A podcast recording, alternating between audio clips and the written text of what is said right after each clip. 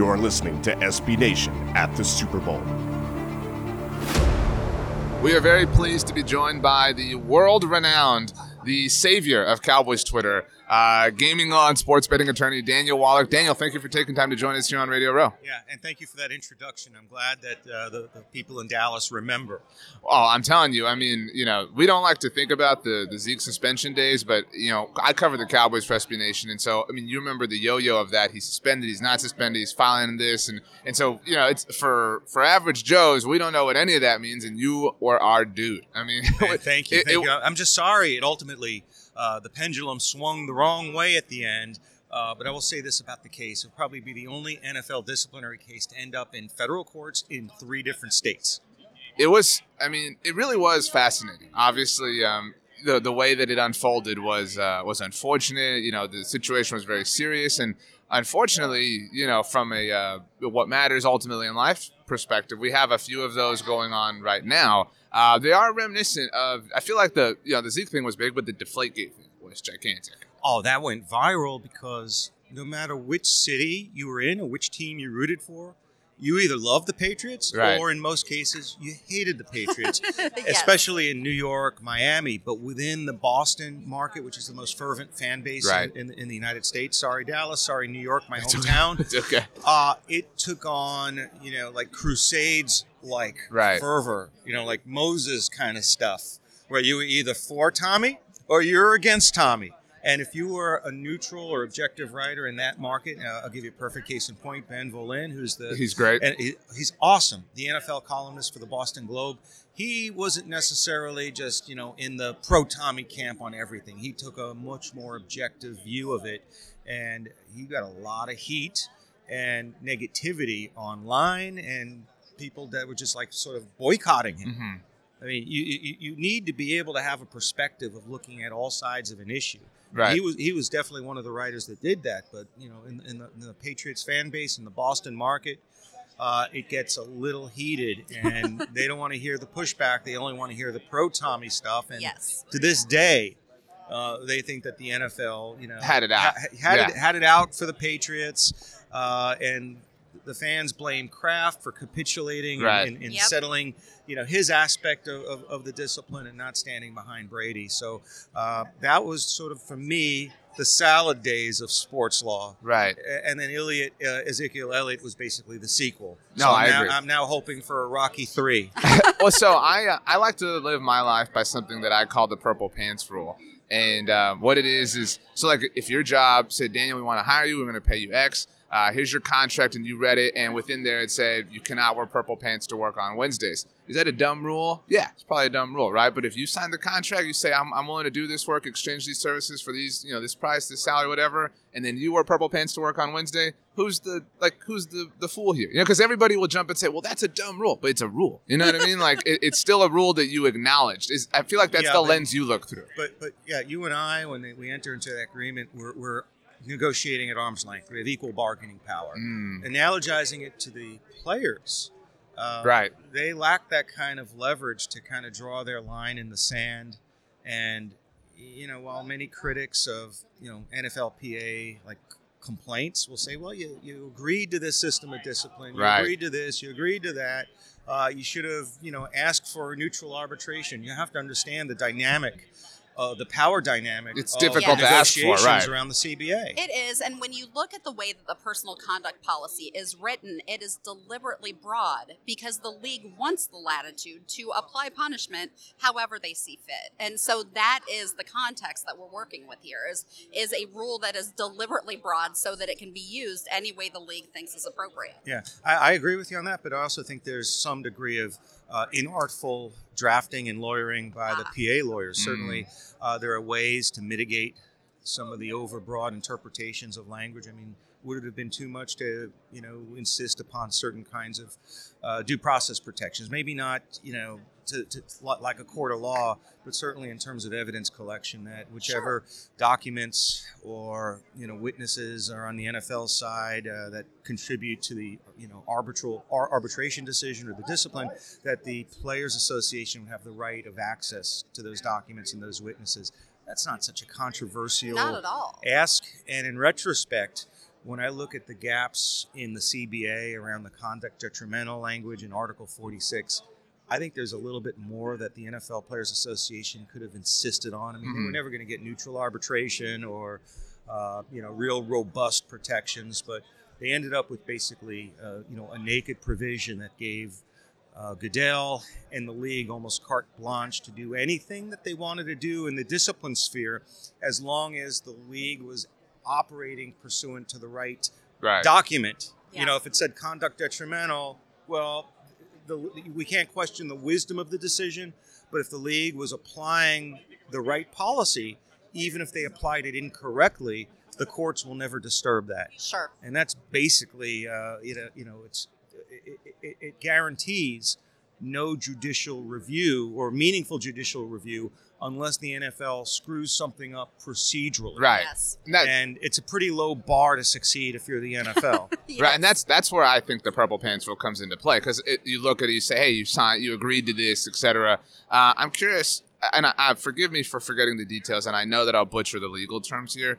In the Zeke issue, there was the, the prosecutor's brother or husband was uh, the attorney that, that did the report or something like that. Do you, do you remember the details on that? uh, are you talking about Lisa Friel or some NFL was- uh, investigator? There was an the, the the person that ran the investigation was I think the husband of uh, not Lisa Friel because I know Lisa Friel was was pro Zeke uh, pro Zeke in terms of non suspension, but um and and there was all that you know I remember Twitter was was ablaze with all of that, and so I guess my question is.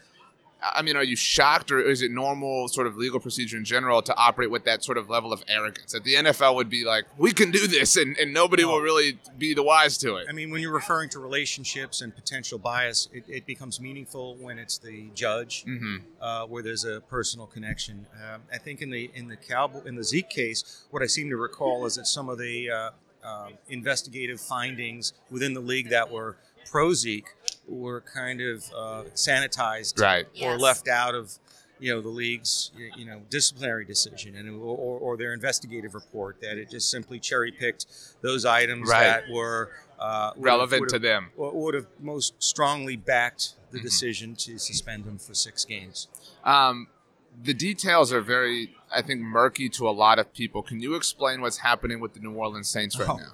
I don't think anyone really knows because the emails, uh, and, and I guess I'll give you some context. Uh, no one has seen the emails that uh, point to a sort of collaboration between the New Orleans Saints and the Archdiocese of New Orleans. And as you could imagine, um, uh, churches and uh, archdioceses across the country are coming to grips with the past history of, um, you know, child child sexual abuse, and a lot of that had been covered up uh, in a number of different cities, and you know, New Orleans was no exception.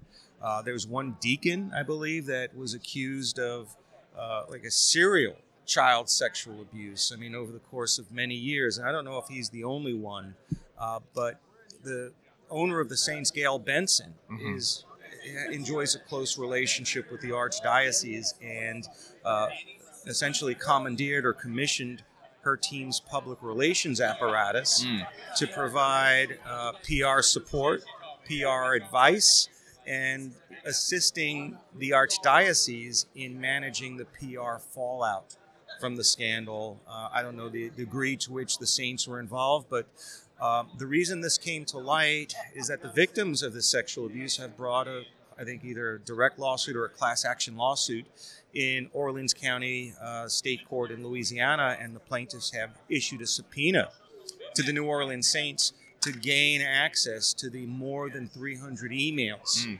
and communications that have been exchanged between the Saints and the New Orleans Archdiocese.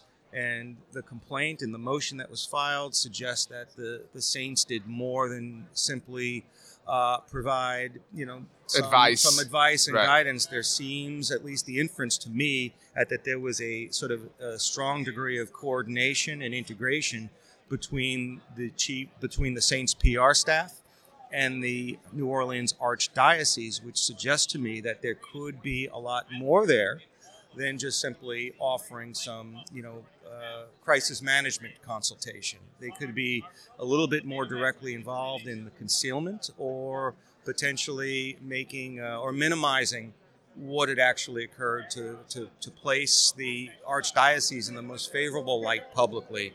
And that to me is one of the most underreported um, potential conduct detrimental uh, Right. incidents in the NFL. If, if, if Tom Brady's uh, involvement with uh, altering the weight or alleged involvement with deflating a football would give rise to uh, a multi-million dollar investigation by the NFL to protect the integrity of the welfare of the league or protect the integrity of the game.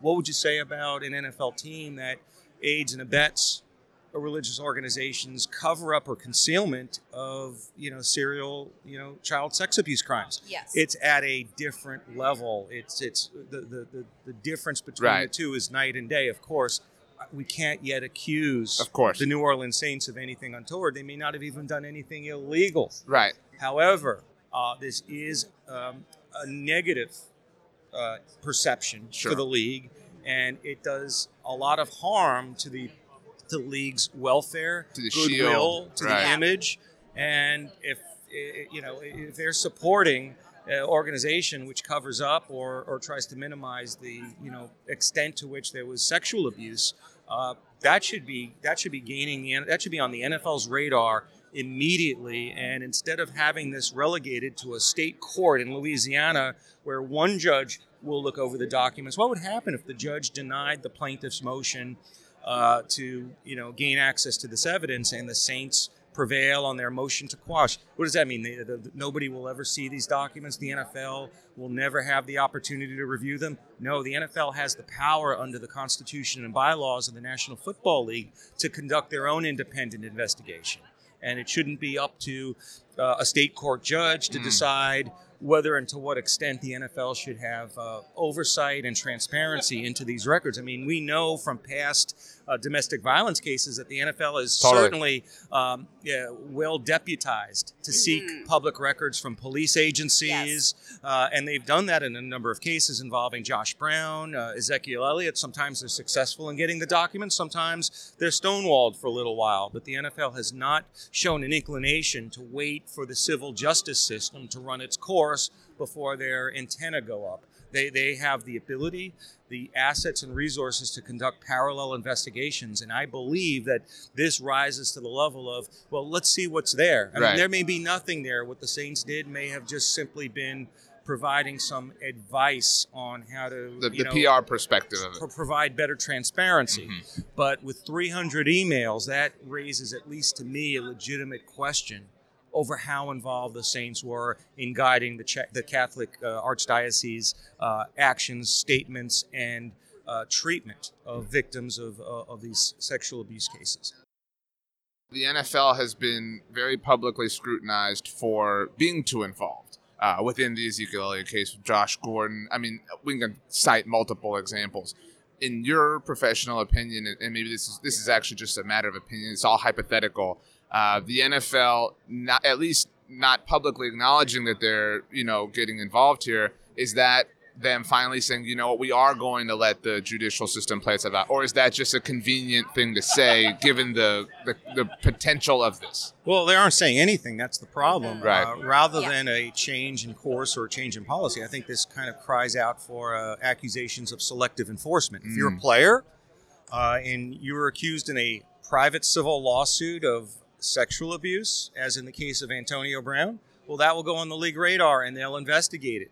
But think of how many times league employees, team employees, team owners uh, have been accused of crimes that either have not been investigated or have been basically you know swept under the table without any serious you know discipline imposed. So I think it does bring to mind uh, sort of a uh, inconsistent treatment, and you know the, the policy will be more strongly applied when a player does something bad as opposed to an owner or a team or a team employee. But make no mistake about it, the conduct detrimental language in the in the NFL Constitution and bylaws, and I believe in Article 46, but certainly in the NFL Constitution and bylaws, applies unequivocally to teams, owners, employees of the league, and team employees. Mm-hmm. And if a team or an owner is found to have committed a violation of that provision of the NFL Constitution, there are a, a range of penalties that are available to the NFL commissioner, starting at a minimum with a, a fine of up to $500,000, which is not much if you own a team, uh, potential, uh, you know, I guess, suspension. And then in the more serious case, if uh, the commissioner believes that the penalties available in the normal course aren't sufficient, he could refer the matter to the NFL's executive committee, where the range of penalties that uh, that would be available could include a forced sale of the team. Wow. I don't think we're heading there. Obviously, we don't even know what what what is in these emails, so I don't want to get ahead of ourselves. But the NFL possesses wide and broad discretion, eh, eh, wide and broad disciplinary authority under the Constitution to investigate these kinds of incidents and um, impose discipline uh, where where appropriate. I remember that idea surfacing with the Jerry Richardson ish, uh, situation in Yes. Carolina that it was it was possible the NFL could force him to sell the team. Obviously, he ultimately ended up doing so. Um, Daniel, finally, what do you think will the the 17 game regular season has, has been discussed a lot. What do you think will be the biggest uh, uh, biggest issues in in terms of the new CBA? Uh, before I get to that question, could it possibly be on NFL Radio Row that Big Poppy is walking by us? Actually, You Or- are correct. or That is is. is amazing. I thought he was just in the hospital. My, he It was like that was a few months ago, but he is he is here. Wow. Wow. I had this to is, get a picture This for is my the place to be. Yes. This is definitely the place to be. So you want to know about the 17 game schedule? Yeah. Uh, what kind of conscience do NFL owners have? Yeah. Good Uh, with- With, the knowledge of all the you know um, head in, you know head injuries, trauma, uh, and concussions, with the history of of you know injuries associated with, with the head and concussions, how in their how in their good conscience can they ask these players? To play even more football Yeah. and expose themselves to more head-on collisions. I know the counter argument is, well, we'll eliminate two or three preseason games, but most of the veterans, yeah, those are insignificant. yeah, Yeah, the veterans veterans don't don't- play in those. Uh, I mean, I'm not to, not suggesting that the free agents and the you know roster, you know, the the, the, the end of Sure. the roster is unimportant, but the games are not played at the same level, and uh, the, the the the players who make the roster. At most, the regular Mhm. regular season players maybe play a little bit in the preseason. So I, I think the players should hold strong and fast on this and not give in. Of course, economics always matter. Right. And for every claim and ar- suggestion that the players should insist on neutral arbitration in the disciplinary, uh, you know, practices of the NFL, and, and to fight hard on, you know, 16 games, not 17 games. Ultimately, uh, the, the the owners and the league have significant leverage by virtue of the fact that they can alter the economic imbalance give the players more money, more of a share, more be- health care benefits, greater pensions, and that would ultimately swing the pendulum. But one factor, one wild card to watch out here for is the upcoming CBA. election. oh Upcoming election in the NFL uh, Players Association. Oh. Uh, a, a, a player by the name of Russell Okung, yes. Okung. who is Okung. Thank Yes. you, and I'm friendly with him on on Twitter. He's running uh, to be the next president of the NFLPA, and he is. And didn't uh, he negotiate his own He deal? I Yes, he believe? did. did, yes. Yes, he did, but he's a dead ender on the 17 game schedule. And um, from what I've been gathering, there's been significant progress made between the NFLPA and the NFL on, on many of the issues. And if he were to become president, and I hope he does, because he's really looking after the interests of the players, Mhm. and uh, I, I think he's he's really pure. The, the, the NFLPA doesn't want him. They don't. They, they find they, they find they kind of dislike him and have accused him of uh, trying to improperly politic behind the scenes. But it would be the best thing possible for the players if you wanted to have a resistance uh, Mhm. to any notion of additional games, which which which stuns me. That you know, if you're Dan Snyder or Robert Kraft, you're worth billions. What kind of heart do you have yeah to ask these people, these men who face shortened life expectancies, shortened careers, to go there and go out on the line uh, and expose themselves to one more game of violent head on collisions? I couldn't do it. No, I couldn't either. And you know, we already see this with the league with Thursday night football. Players has been they've been very vocal about the fact that it's too quick of a turnaround from Sunday, and that the fact that they continue to push Thursday night football as a priority makes me think that they're going to be willing to push very hard for that 17 game season too. So I hope that I'm wrong. Yeah, I mean, there have been some situations where teams have had to play three games in a row on shortened Yes. schedules. You go Sunday to Thursday, and you know, then as you get closer to the end of the season, you have some Saturdays, and Yep. you know, Right. um, this is a serious issue. And I don't think the fans really uh, out there really are galvanized. Uh, they want their football. Yes. They want to watch their football. So who's the constituency that's going to back the players? If the players don't have their own backs, which apparently the NFLPA doesn't seem to have the players back on the 17 game schedule, if not them, then who's going to be their champion? And that's why I hope Russell Okung, uh, you know, really does uh, play a central role in, in pushing back against that schedule. I could live with 16 games, and as a Giants fan, I could live with fewer than 16 games. That's a great way to end uh, the conversation, considering I, I cover the Cowboys. So, Yeah. uh, thanks a lot, Daniel. Uh, on Twitter at Wallach Legal, he will make you smarter if you get in trouble. Uh, he's got some time, maybe he'll help you out. Yeah, and I've done traffic tickets pro bono for people. So if you get a uh, moving violation in Broward, Dade, or Palm Beach County, uh, maybe we could work something out. We'll be sure to keep you in mind for that. Thank you so much, Daniel. Enjoy the rest of your week. Thank, thank you, RJ. It's been a pleasure. Thank you, Jeannie. Thank, Thank you. All right.